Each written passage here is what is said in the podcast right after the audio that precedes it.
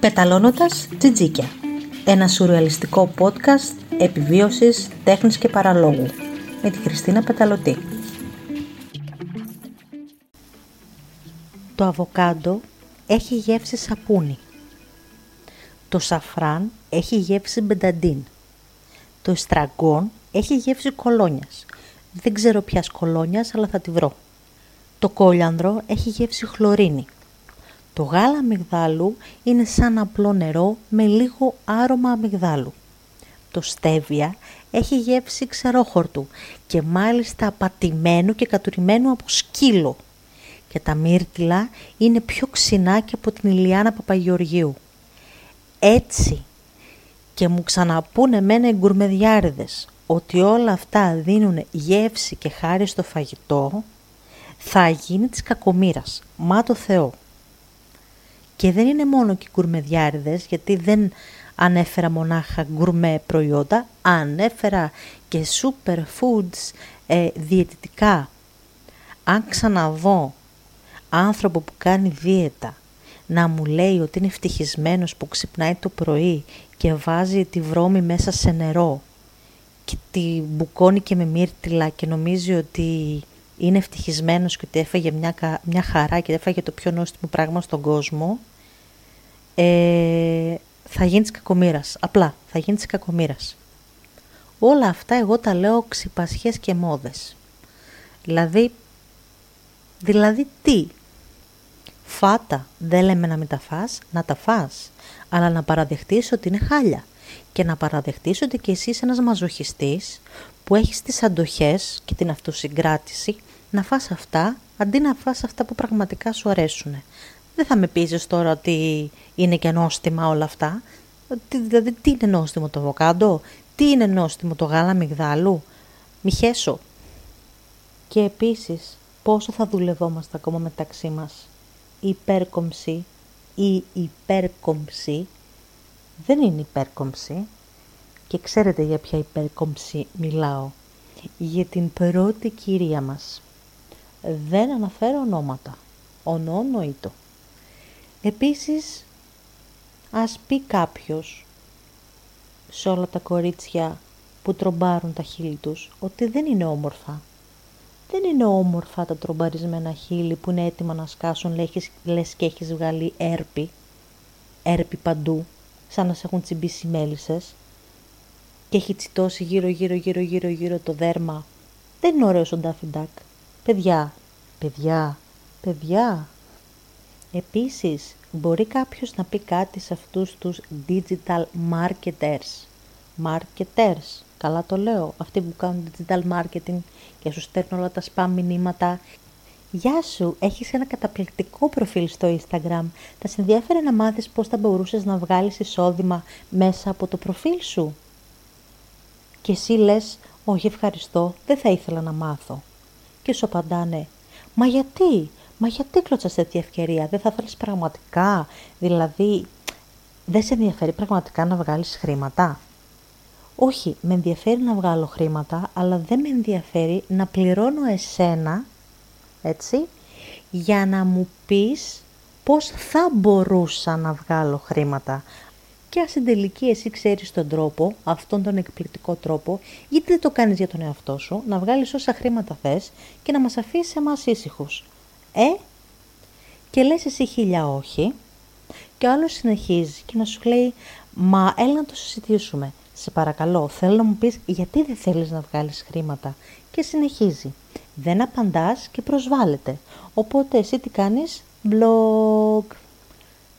Ως ένα σημείο το καταλαβαίνω. Είναι αυτά τα καινούργια επαγγέλματα που έχουν γεννηθεί μέσα από την ανεργία. Παινία τέχνας εργάζεται. Αυτό το καταλαβαίνω. Όμως, hm,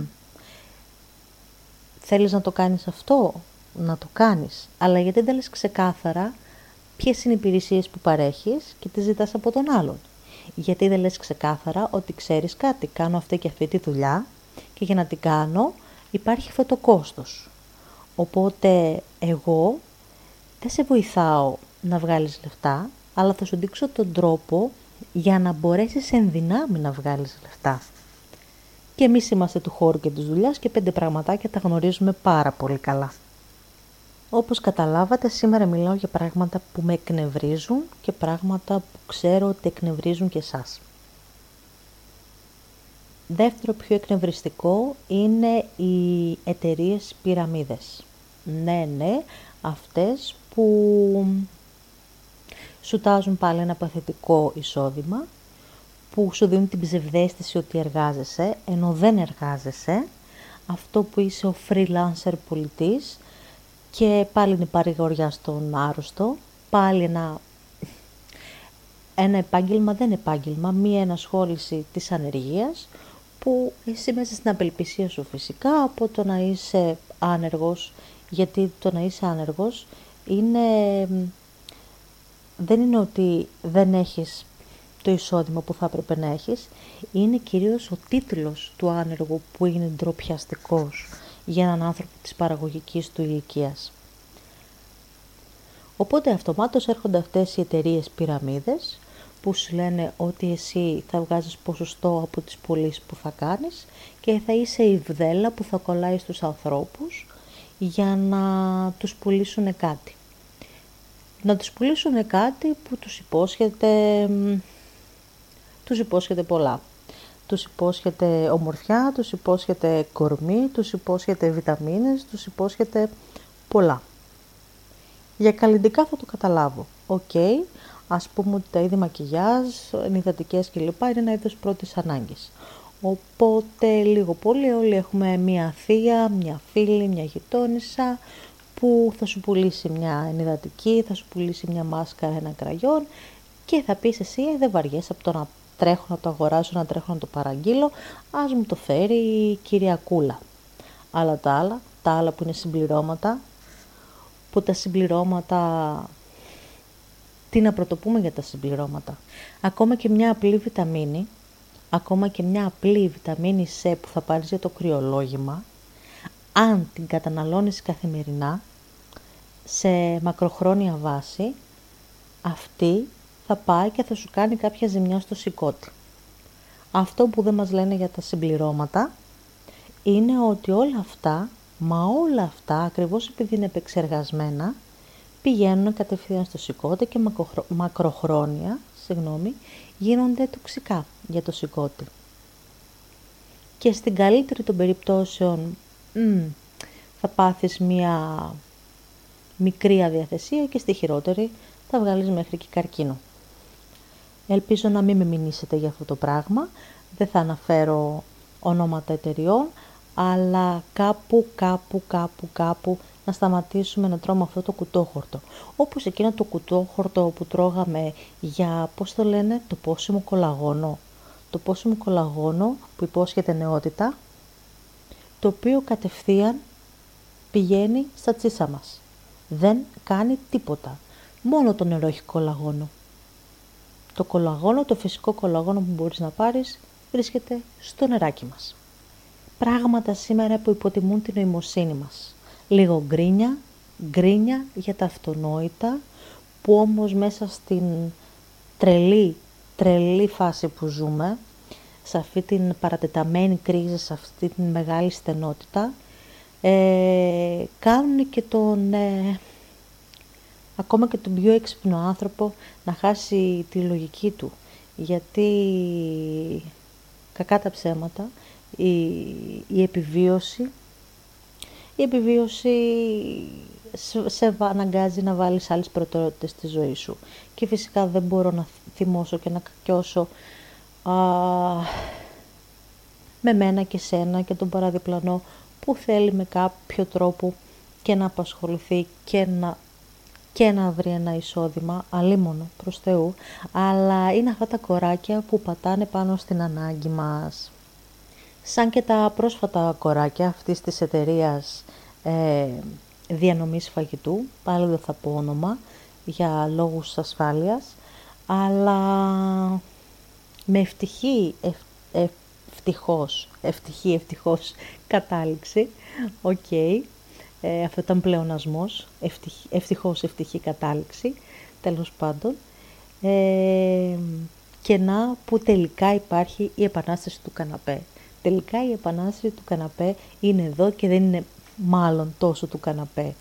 Το, το ίντερνετ ε, αφού είναι ένα βήμα, είναι ένα βήμα, είναι ένα φόρουμ, είναι ένα, ένα βήμα ανταλλαγής απόψεων, οπότε δείχνει ότι μπορεί να κάνει δουλειά. Είναι κάποτε σαν τις επιστολές που έγραφαν οι διαφωτιστές, οι Έλληνες διαφωτιστές, σαν το Ρίγα Φεραίου ε, και τις έστελναν στο, στους Έλληνες για να ε, ξυπνήσει μέσα τους η επαναστατικότητα. Ε, κάπως έτσι είναι πλέον τα social media. Δίκοπο μαχαίρι, κάνουν και καλό, κάνουν και κακό. Ε, το θέμα είναι ότι τα τελευταία, τα τελευταία δύο χρόνια ειδικά έχουν φέρει πάρα πολύ ωραίες και θετικές αλλαγές προς αυτή την κατεύθυνση ε, τη, κάποιων διεκδικήσεων, κοινωνικών διεκδικήσεων και μπράβο μας. Το πλεονέκτημα ποιο είναι, ότι μία διαδήλωση στο δρόμο, ε, αν δεν είσαι παρόν, αν δεν είσαι εσύ στη διαδήλωση ή αν δεν είσαι περαστικός από αυτή τη διαδήλωση, παίζει να μην την αντιληφθείς και ποτέ, γιατί δεν θα την προβάλλουν. Δεν θα την προβάλλει κάποιο κανάλι, ε, δεν θα την προβάλλουν οι ειδήσεις. Οπότε κάτι που δεν έχει προβληθεί είναι σαν να μην έχει γίνει ποτέ. Αντίθετα όμως, τα social media, επειδή ε, είναι εκεί όλα καταγεγραμμένα, ε, δεν μπορείς να τα σταματήσεις. Και επειδή οι εταιρείες που τα διαχειρίζονται είναι πιο πάνω από κάποιες κυβερνήσεις, τότε θέλοντας και μη, ε, είναι, είναι εκεί το διαπιστευτήριο ε, της αντίδρασης και του αντίλογου. Δεν είναι καθόλου τυχαίο που σε κάποιες ε, χώρες με αντιδημοκρατικά ε, φρονήματα ε, πολεμούν και καταργούν, απαγορεύουν κάποια social media. Έτσι.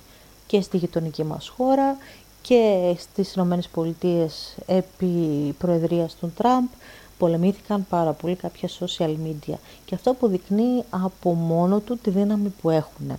Είναι πλέον ε, ο καινούριος τρόπος ζωής.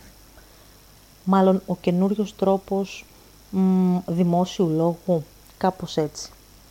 Κάτι άλλο πάρα πολύ εκνευριστικό και εξο, εξοργιστικό θα έλεγα είναι το ανελαίητο σπαμάρισμα ε, στα social media και ειδικά στο Instagram ε, από ό,τι έχω συζητήσει και με άλλους χρήστες, όλοι, όλοι μπορούν να μαρτυρήσουν μια σειρά από σπαμαρίσματα, από κάτι fake λογαριασμούς που αμφιβόλου προέλευσης, α, τα οποία έχουν ένα περιεχόμενο ροζ και σου λένε ακολούθησέ με για να έχεις πρόσβαση στις α, γυμνές μου φωτογραφίες.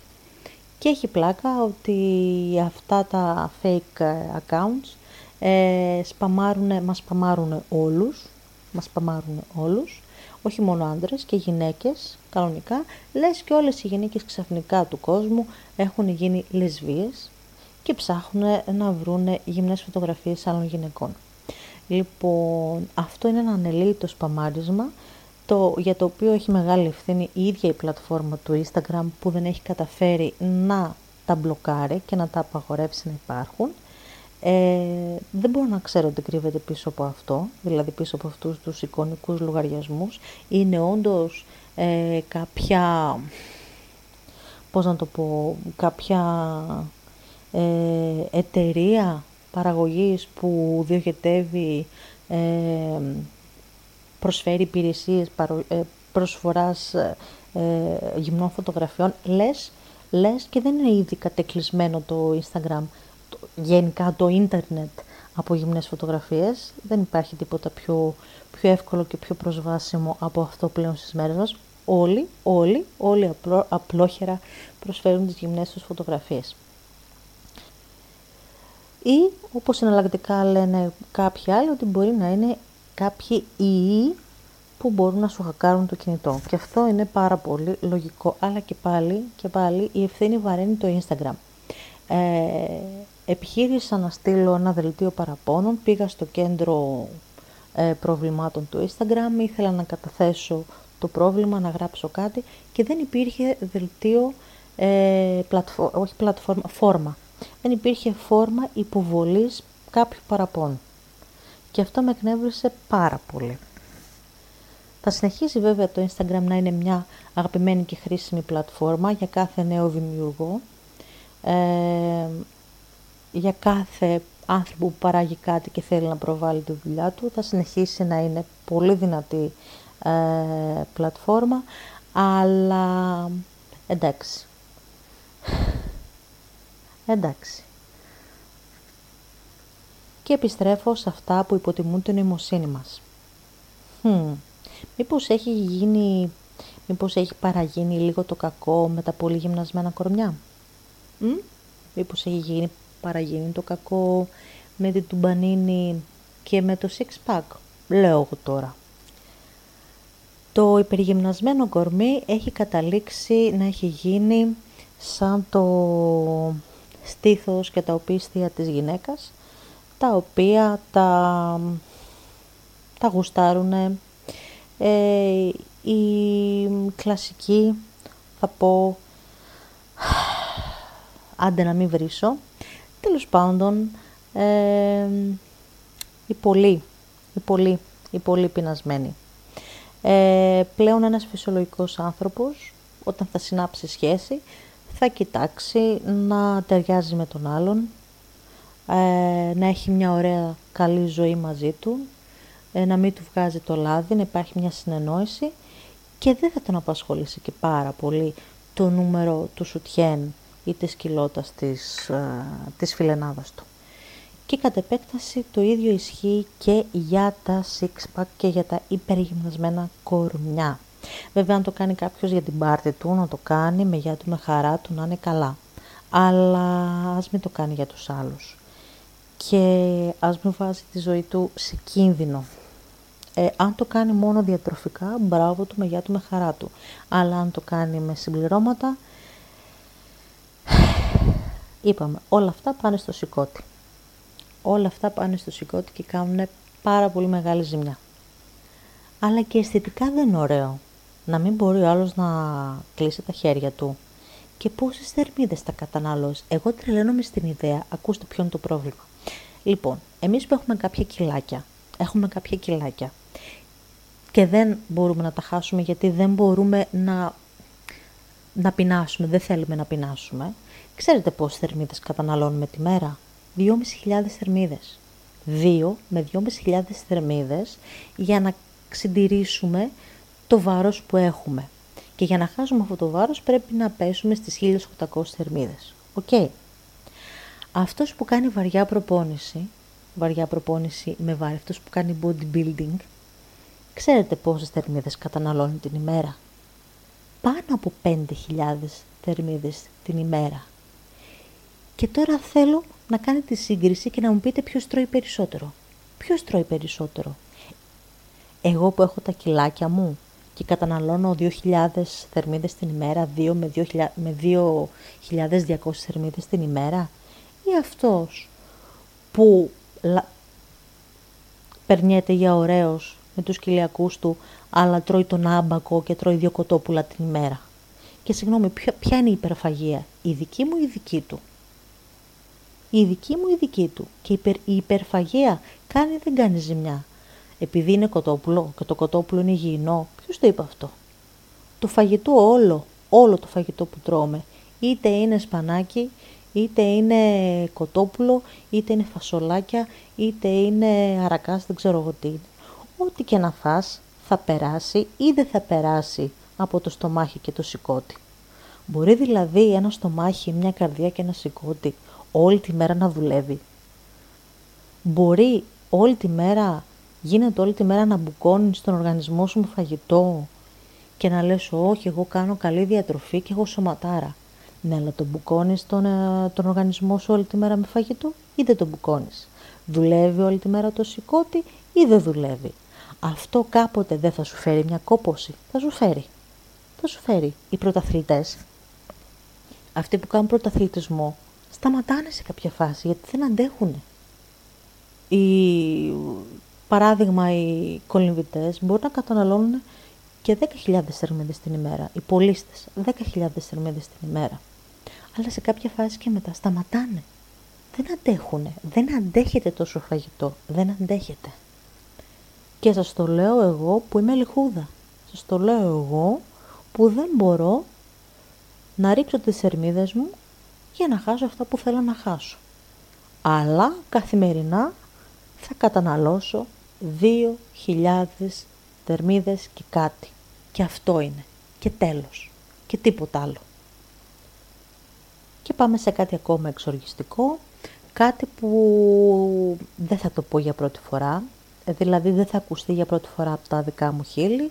Το έχουν καταθέσει πριν από μένα πάρα πάρα πάρα πολλοί άλλοι ε, και podcasters και κομικοί και αρθρογράφοι, τέλος πάντων ένας σωρό κόσμος, αυτή τη μεγάλη παπαρολογία για την κλιματική κρίση που τη φορτώνουν σε μένα και σε σένα και στο πλαστικό μας καλαμάκι. Έχουμε αλλάξει τα πάντα, έχουμε αλλάξει τις σακούλες μας, έχουμε αλλάξει τα καλαμάκια μας και καλά κάνουμε, οφείλουμε να το κάνουμε αυτό. Ε, έχουμε αλλάξει τις λάμπες μας, έχουμε βάλει όλοι ενεργειακές, όλοι, ό,τι μπορούμε τέλος πάντων κάνουμε σε αυτή τη ζωή, αλλά, αλλά μη μας πουλάνε τον παπά, το δράκο και το παραμύθι ότι η κλιματική κρίση εξαρτάται από αυτά τα, από αυτές τις μπουρδες, έτσι. Δηλαδή μη συγκρίνουμε τη ζημιά που κάνει μια πλαστική σακούλα με τη ζημιά που κάνει μια υπερβιομηχανία που παράγει τους ρήπους και τα λίματα. Και ξέρουμε ότι δεν κάνουν καθόλου σκόντος στην παραγωγή τους για να περιορίσουν τους, ρήπους, τους ρήπους που παράγουν. Και θα αλλάξω πάλι θέμα και θα επιστρέψω στα πιο κοσμικά, στα πιο λαϊκά ζητήματα. Θα γυρίσω πίσω στην ομορφιά και στις μόδες που κυκλοφορούν. Μόδα, είπαμε μία μόδα είναι αυτά τα, τα χείλη, τα τρομπαρισμένα που είναι σαν να έχουν εκτεταμένο έρπη. Χάλια μόδα. Παιδιά να το ξανακοιτάξετε. Δεύτερον, δεύτερη τραγική μόδα που με κάνει να ανακατώνομαι. Τα νύχια του γήπα. Τα μακριά τα νύχια, τα, τα ψεύτικα, τα πρόσθετα, που είναι τρία εκατοστά μακριά από το δάχτυλο. Τι τρία, και ναι, τρία με τέσσερα.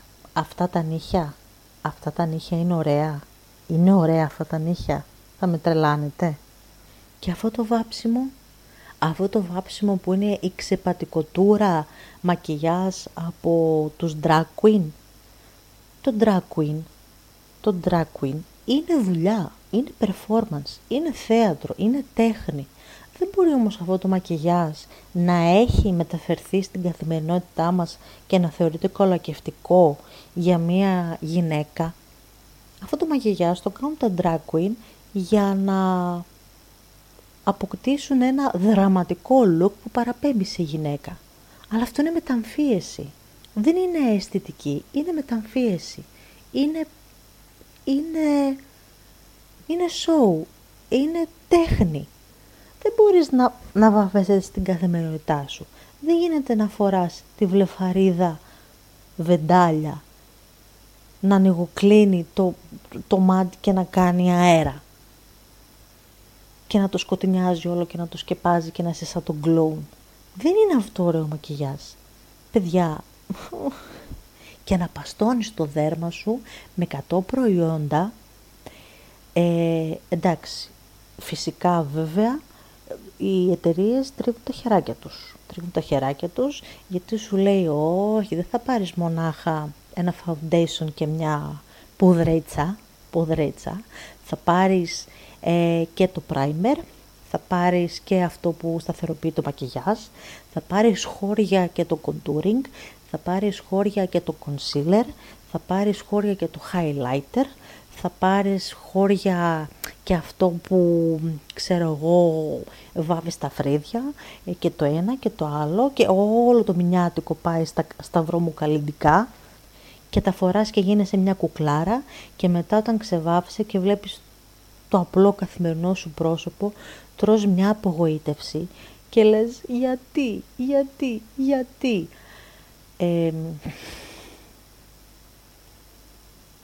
δεν ξέρω, δεν ξέρω, δεν ξέρω. Δηλαδή κάτι πρέπει να γίνει και με αυτές τις βλεφαρίδες, ειδικά από αυτές τις ψεύτικες βλεφαρίδες. Αφού υπάρχει μάσκαρα, γιατί να βάλεις και ψεύτικες βλεφαρίδες. Και μάλιστα αυτές τις, τις, ε, τις βλεφαρίδες της uh, Twiggy, αν θυμάστε την Twiggy στη δεκαετία του 60, αυτές οι, οι βλεφαρίδες που τις κουνάς και πετάς, αυτές, αυτές. Γιατί είναι στη μόδα αυτές, γιατί να είναι ωραίες αυτές οι βλεφαρίδες. Είμαι εγώ παράλογη; Εγώ τα βλέπω στραβά; Τι γίνεται; Και το άλλο, το άλλο το διαδικτυακό καμάκι που σου στέλνει ο άλλος «Γεια σου, τι κάνεις» Τι θα πει «Γεια σου, τι κάνεις» Αφού δεν σε ξέρω, δεν με ξέρεις, τι να σου πω δηλαδή, τι κάνω, καθαρίζω κρεμμύδια. Είναι καλή απάντηση. Τι θα πει τι κάνω; Όταν δεν γνωρίζονται δύο άνθρωποι πρέπει να συστηθούν. Να πεις κάτι, να παρουσιάσεις τον εαυτό σου. Να πεις «Γεια σου, είμαι ο Πελοπίδας, είδα το προφίλ σου και μου άρεσε και θα ήθελα πάρα πολύ να σε γνωρίσω. Αν δεν σου είναι δυσάρεστο, ε, μπορείς και εσύ να με ρωτήσεις κάτι για μένα, μένω εκεί, είμαι από αυτή την πόλη, ξέρω εγώ και αν σε ενδιαφέρει ας μιλήσουμε. Αυτή είναι η σωστή προσέγγιση. Όχι το «Γεια σου, τι κάνεις» «Εάθο κούκλα». Δεν πρέπει να πεις «Είμαι ο τάδε και θέλω αυτό και αυτό το πράγμα». Να παρουσιαστείς, όπως παρουσιάζεσαι στο στρατό. Αν και, ναι, ατυχές παράδειγμα, αλλά συστήνεσαι. Οι άνθρωποι συστήνονται και λένε τι θέλουνε. Το «Γεια σου τι κάνεις» πρέπει να καταργηθεί όταν μιλάμε σε άγνωστο. Γιατί τι θα πει τι κάνεις; Και αν εκείνος έχει χάσει κάποιον δικό του, και αν εκείνος είναι στο νοσοκομείο, και αν εκείνος ε, του συμβαίνει κάτι, τι θα πει «Γεια σου τι κάνεις». Όχι. Πες αυτό που είναι να πεις. Πες ποιος είσαι και τι θέλεις. Και ο άλλος θα το σεβαστεί. Φυσικά. Τέλος. Οριστικά τέλος για σήμερα. Ε, το πεταλώνουν τα τζιτζίκια ή απλώς τα τζιτζίκια κυκλοφορούν εδώ στο Spotify. Ε, μπορείτε να με βρείτε και σε άλλες πλατφόρμες, στο Instagram, στο Κρίστη Πεταλωτή και στο YouTube, στο κανάλι Κρίστη Πεταλωτή. Να είστε καλά ε, να περνάτε όμορφα και αν μπορέσετε κάπου, κάπως, κάτι να μου στείλετε και να μου πείτε δύο λογάκια για αυτό το podcast, ότι το ακούτε και σας αρέσει, θα χαρώ πάρα μα πάρα μα πάρα μα πάρα πολύ. Θα σας περιμένω. Ε, φιλιά και να είστε καλά.